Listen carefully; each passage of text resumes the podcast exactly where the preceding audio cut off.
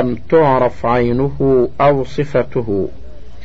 ومعنى ذلك أي هو الراوي الذي لم تعرف ذاته أو شخصيته أو عرفت شخصيته ولكن لم يعرف عن صفته أي عدالته وضبطه شيء. خمسة أنواع المجهول. يمكن أن يقال إن أنواع المجهول ثلاثة وهي ألف مجهول العين. واحد تعريفه هو من ذكر اسمه ولكن لم يروي عنه إلا راو واحد. اثنان حكم روايته عدم القبول إلا إذا وثق. ثلاثة كيف يوثق؟ يوثق بأحد أمرين. ألف إما أن يوثقه غير من روى عنه باء وإما أن يوثقه من روى عنه. بشرط أن يكون من أهل الجرح والتعديل. أربعة هل لحديثه اسم خاص؟ ليس لحديثه اسم خاص وإنما حديثه من نوع الضعيف. باء مجهول الحال ويسمى المستور. واحد تعريفه هو من روى عنه اثنان فأكثر لكن لم يوثق. اثنان حكم روايته الرد. على الصحيح الذي قاله الجمهور. ثلاثة هل لحديثه اسم خاص؟ ليس لحديثه اسم خاص وإنما حديثه من نوع الضعيف. جيم المبهم. ويمكن أن نعتبر المبهم من أنواع المجهول وإن كان علماء الحديث قد أطلقوا عليه اسما خاصا لكن حقيقته تشبه حقيقة المجهول. واحد تعريفه هو من لم يصرح باسمه في الحديث. اثنان حكم روايته عدم القبول حتى يصرح الراوي عنه باسمه أو يعرف اسمه بوروده من طريق آخر مصرح فيه باسمه. وسبب رد روايته جهالة عينه. لأن من أبهم اسمه جهلت عينه وجهلت عدالته من باب أولى فلا تقبل روايته. ثلاثة لو أبهم بلفظ التعديل فهل تقبل روايته؟ وذلك مثل أن يقول الراوي عنه أخبرني الثقة. والجواب أنه لا تقبل روايته أيضا على الأصح. لأنه قد يكون ثقة عنده غير ثقة عند غيره. أربعة هل لحديثه اسم خاص؟ نعم لحديثه اسم خاص هو المبهم. والحديث المبهم هو الحديث الذي فيه راو لم يصرح باسمه. قال البيقون في منظومته ومبهم ما فيه راو لم يسمى. ستة أشهر المصنفات في أسباب الجهالة. ألف كثرة نعوت الراوي. صنف فيه الخطيب كتاب موضح أوهام الجمع والتفريق. باء قلة رواية الراوي. صنف فيها كتب سميت كتب الوحدان أي الكتب المشتملة على من لم يروي عنه إلا واحد. ومن هذه الكتب الوحدان للإمام مسلم. جيم عدم التصريح باسم الراوي. صنف فيه كتب المبهمات مثل كتاب الأسماء المبهمة في الأنباء المحكمة للخطيب البغدادي وكتاب المستفاد من مبهمات المتن والإسناد لولي الدين العراقي. البدعة. صفحة مئة وثلاث وعشرين. في الهامش وهي السبب التاسع من أسباب الطعن في الراوي. انتهى الهامش. واحد تعريفها. ألف لغة هي مصدر من بدع بمعنى أنشأ كابتدع كما في القاموس. باء اصطلاحا الحدث في الدين بعد الإكمال. أو ما استحدث بعد النبي صلى الله عليه وسلم من الأهواء والأعمال. اثنان أنواعها. البدعة نوعان. ألف بدعة مكفرة. أي يكفر صاحبها بسببها. كأن يعتقد ما يستلزم الكفر. والمعتمد أن الذي ترد روايته من أنكر أمرا متواترا من الشرع معلوما من الدين بالضرورة أو من اعتقد عكسه. في الهامش انظر النخبة وشرحها صفحة اثنتين وخمسين. انتهى الهامش. باء بدعة مفسقة أي يفسق صاحبها بسببها وهو من لا تقتضي بدعته التكفير أصلا. ثلاثة. حكم رواية المبتدع. ألف إن كانت بدعته مكفرة ترد روايته. باء وإن كانت بدعته مفسقة فالصحيح الذي عليه الجمهور أن روايته تقبل بشرطين. واحد ألا يكون داعيا إلى بدعته. اثنان وألا يروي ما يروج بدعته. أربعة. هل لحديث المبتدع اسم خاص؟ ليس لحديث المبتدع اسم خاص به وإنما حديثه من نوع المردود كما عرفت ولا يقبل إلا بالشروط التي ذكرت آنفا. سوء الحفظ صفحة مئة وخمس وعشرين. في الهامش وهو السبب العاشر من أسباب الطعن في الراوي وهو آخرها. انتهى الهامش. واحد تعريف سيء الحفظ. هو من لم يرجح جانب إصابته على جانب خطئه. اثنان أنواعه. سيء الحفظ نوعان. ألف إما أن ينشأ سوء الحفظ معه من أول حياته ويلازمه في جميع حالاته ويسمى خبره الشاذ على رأي بعض أهل الحديث. باء وإما أن يكون سوء الحفظ طارئا عليه إما لكبره أو لذهاب بصره أو لاحتراق كتبه فهذا يسمى المختلط. ثلاث حكم روايته. ألف أما الأول وهو من نشأ على سوء الحفظ فروايته مردودة. باء وأما الثاني أي المختلط فالحكم في روايته التفصيل الآتي. باء فما حدث به قبل الاختلاط وتميز ذلك فمقبول. اثنان وما حدث به بعد الاختلاط فمردود. ثلاثة وما لم يتميز أنه حدث به قبل الاختلاط أو بعده توقف فيه حتى يتميز. الفصل الرابع الخبر المشترك بين المقبول والمردود. صفحة مئة وست وعشرين. المبحث الأول تقسيم الخبر بالنسبة إلى من أسند إليه. المبحث الثاني أنواع متفرقة مشتركة بين المقبول والمردود.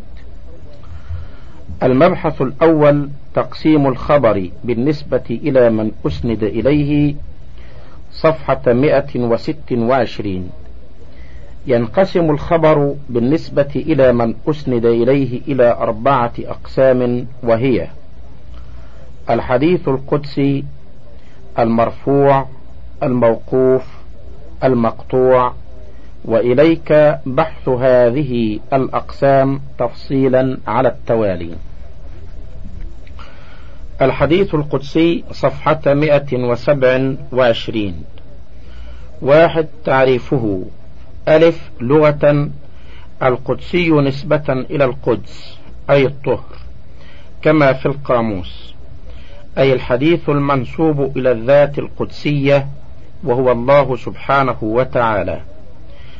باء اصطلاحا هو ما نقل إلينا عن النبي صلى الله عليه وسلم مع إسناده إياه إلى ربه عز وجل. اثنان الفرق بينه وبين القرآن. هناك فروق كثيرة أشهرها ما يلي.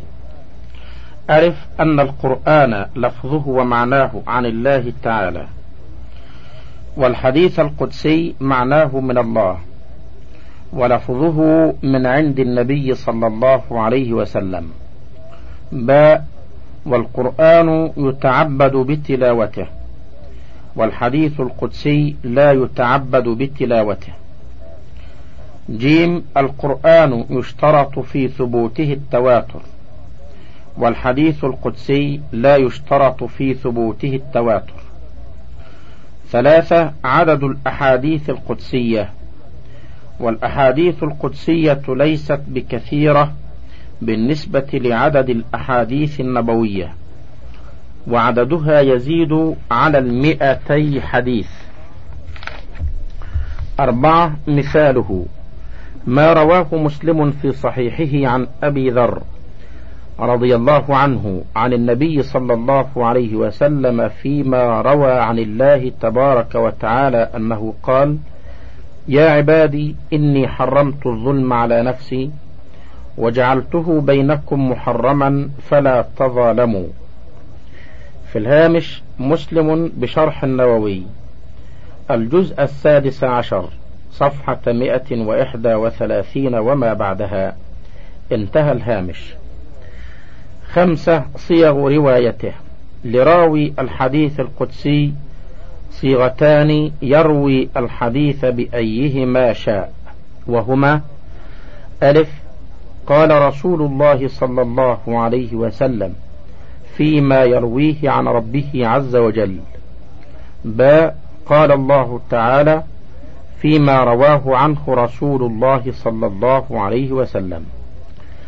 ستة أشهر المصنفات فيه. الإتحافات السنية بالأحاديث القدسية لعبد الرؤوف المناوي. جمع فيه مئتين واثنين وسبعين حديثا. المرفوع صفحة مئة وثمان وعشرين. واحد تعريفه. ألف لغة اسم مفعول من فعل رفع.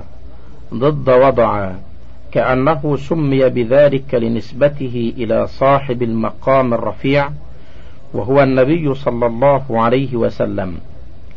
باء اصطلاحا ما أضيف إلى النبي صلى الله عليه وسلم من قول أو فعل أو تقرير أو صفة.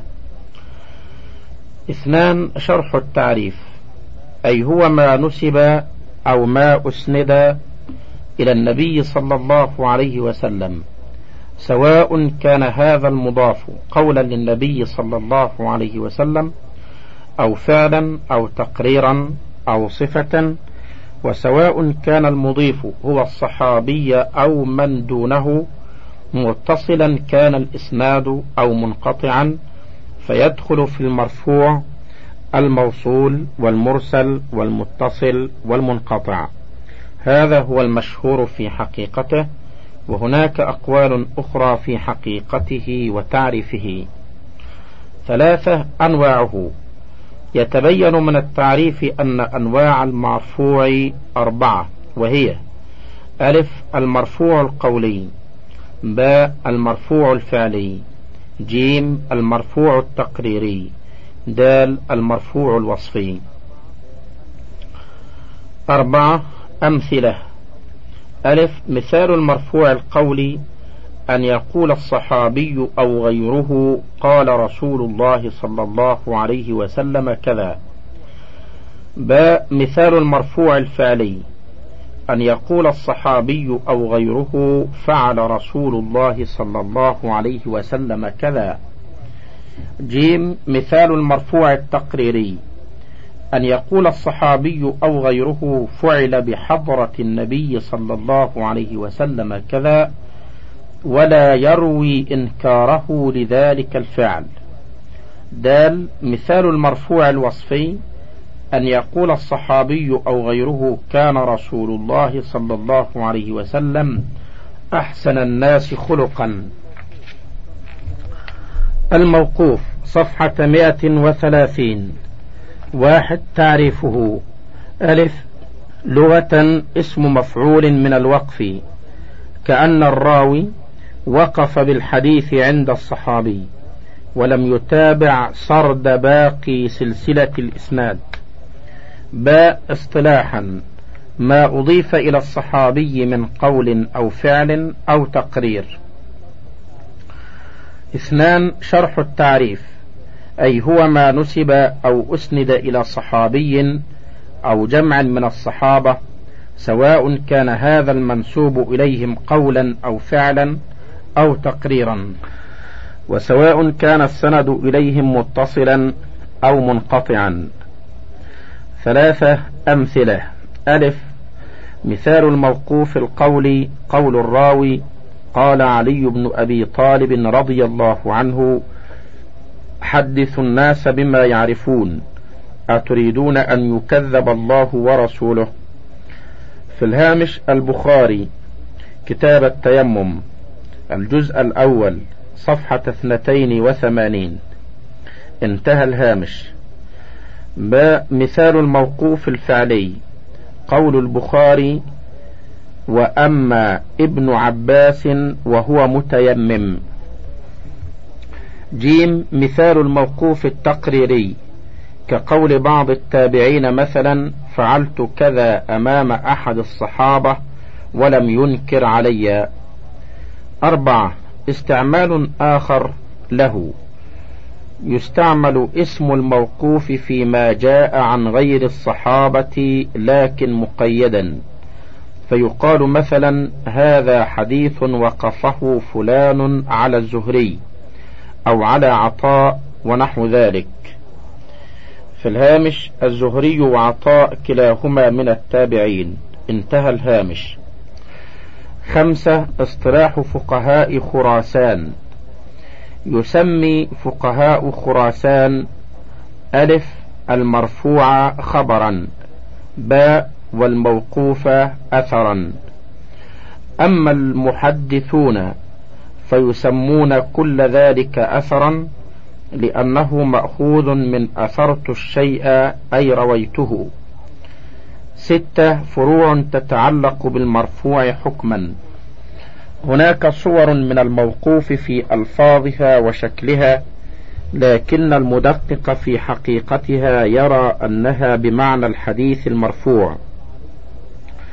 لذا أطلق عليها العلماء اسم المرفوع حكما أي أنها من الموقوف لفظا المرفوع حكما. ومن هذه الصور ألف أن يقول الصحابي الذي لم يعرف بالأخذ عن أهل الكتاب قولا لا مجال للاجتهاد فيه ولا له تعلق ببيان لغة أو شرح غريب مثل واحد الإخبار عن الأمور الماضية كبدء الخلق. اثنان أو الإخبار عن الأمور الآتية كالملاحم والفتن وأحوال يوم القيامة. ثلاثة أو الإخبار عما يحصل بفعله ثواب مخصوص أو عقاب مخصوص كقوله من فعل كذا فله أجر كذا. باء أو يفعل الصحابي ما لا مجال للاجتهاد فيه كصلاة علي رضي الله عنه صلاة الكسوف في كل ركعة أكثر من ركوعين. جيم أو يخبر الصحابي أنهم كانوا يقولون أو يفعلون كذا أو لا يرون بأسا بكذا. واحد فإن أضافه إلى زمن النبي صلى الله عليه وسلم فالصحيح أنه مرفوع. كقول جابر كنا نعزل على عهد رسول الله صلى الله عليه وسلم. في الهامش البخاري ومسلم. انتهى الهامش. اثنان وإن لم يضفه إلى زمنه فهو موقوف عند الجمهور. كقول جابر كنا إذا صعدنا كبرنا وإذا نزلنا سبحنا. في الهامش البخاري. انتهى الهامش. دال أو يقول الصحابي أمرنا بكذا أو نهينا عن كذا أو من السنة كذا. مثل قول بعض الصحابة وأمر بلال أن يشفع الأذان ويوتر الإقامة. في الهامش البخاري ومسلم. انتهى الهامش. وكقول أم عطية نهينا عن اتباع الجنائز ولم يعزم علينا. في الهامش البخاري ومسلم. انتهى الهامش. وكقول أبي قلابة عن أنس من السنة إذا تزوج البكر على الثيب أقام عندها سبعا. في الهامش البخاري ومسلم. انتهى الهامش ها أو يقول الراوي في الحديث عند ذكر الصحابي بعض هذه الكلمات الأربع وهي يرفعه أو ينميه أو يبلغ به أو رواية كحديث الأعرج عن أبي هريرة رواية تقاتلون قوما صغار الأعين. في الهامش رواه البخاري. انتهى الهامش. واو أو يفسر الصحابي تفسيرا له تعلق بسبب نزول آية كقول جابر كانت اليهود تقول من أتى امرأته من دبرها في قبولها جاء الولد أحول فأنزل الله تعالى نساؤكم حرث لكم الآية. في الهامش رواه مسلم. انتهى الهامش. سبعة. هل يحتج بالموقوف؟ الموقوف كما عرفت قد يكون صحيحا أو حسنا أو ضعيفا. لكن حتى ولو ثبتت صحته فهل يحتج به؟ والجواب عن ذلك أن الأصل في الموقوف عدم الاحتجاج به. لأنه أقوال وأفعال لأنه أقوال وأفعال صحابة. لكنها إن ثبتت فإنها تقوي بعض الأحاديث الضعيفة كما مر في المرسل لأن حال الصحابة كان هو العمل بالسنة. وهذا إذا لم يكن له حكم المرفوع. أما إذا كان من الذي له حكم المرفوع فهو حجة كالمرفوع. المقطوع صفحة مئة وثلاث وثلاثين. واحد تعريفه. ألف لغة اسم مفعول من قطع ضد وصل باء اصطلاحا ما أضيف إلى التابعي. في الهامش التابعي هو من لقي الصحابي مسلما ومات على الإسلام وقد مر. انتهى الهامش. ما أضيف إلى التابعي أو من دونه من قول أو فعل. اثنان شرح التعريف. أي هو ما نسب أو أسند إلى التابعي أو تابع التابعي فمن دونه من قول أو فعل والمقطوع غير المنقطع لأن المقطوع من صفات المتن والمنقطع من صفات الإسناد أي أن الحديث المقطوع من كلام التابعي فمن دونه وقد يكون السند متصلا إلى ذلك التابعي على حين أن المنقطع يعني أن إسناد ذلك الحديث غير متصل ولا تعلق له بالمتن. ثلاثة أمثلة. ألف مثال المقطوع القولي. قول الحسن البصري في الصلاة خلف المبتدع صلي وعليه بدعته. في الهامش البخاري الجزء الأول صفحة 157 انتهى الهامش. باء مثال المقطوع الفعلي قول إبراهيم ابن محمد ابن المنتشر كان مسروق يرخي الستر بينه وبين أهله ويقبل على صلاته ويخليهم ودنياهم. في الهامش حلية الأولياء الجزء الثاني صفحة ست وتسعين انتهى الهامش. أربعة حكم الاحتجاج به. المقطوع لا يحتج به في شيء من الأحكام الشرعية. أي ولو صحت نسبته لقائله لأنه كلام أو فعل أحد المسلمين. لكن إن كانت هناك قرينة تدل على رفعه كقول بعض الرواة عند ذكر التابعي يرفعه مثلا فيعتبر عندئذ له حكم المرفوع المرسل. خمسة إطلاقه على المنقطع.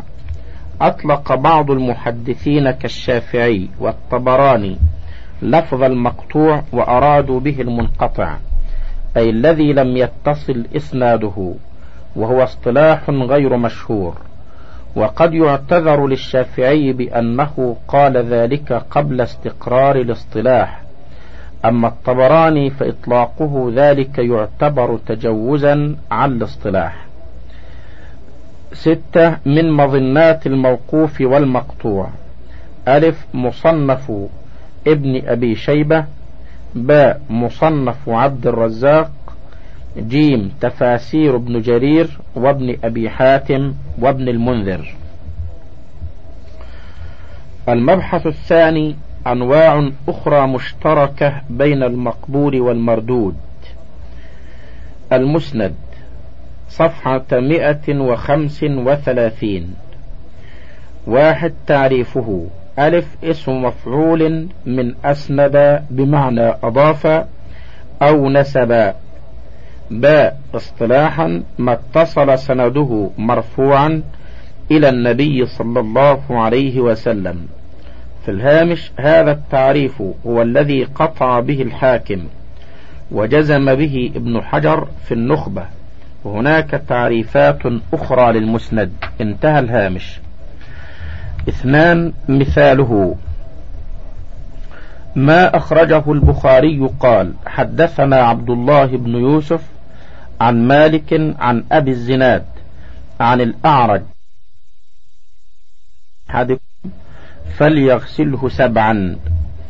في الهامش البخاري الجزء الأول صفحة سبع وأربعين انتهى الهامش.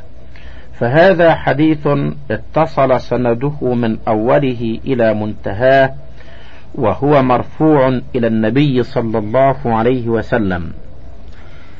المتصل صفحة مئة وست وثلاثين. واحد تعريفه.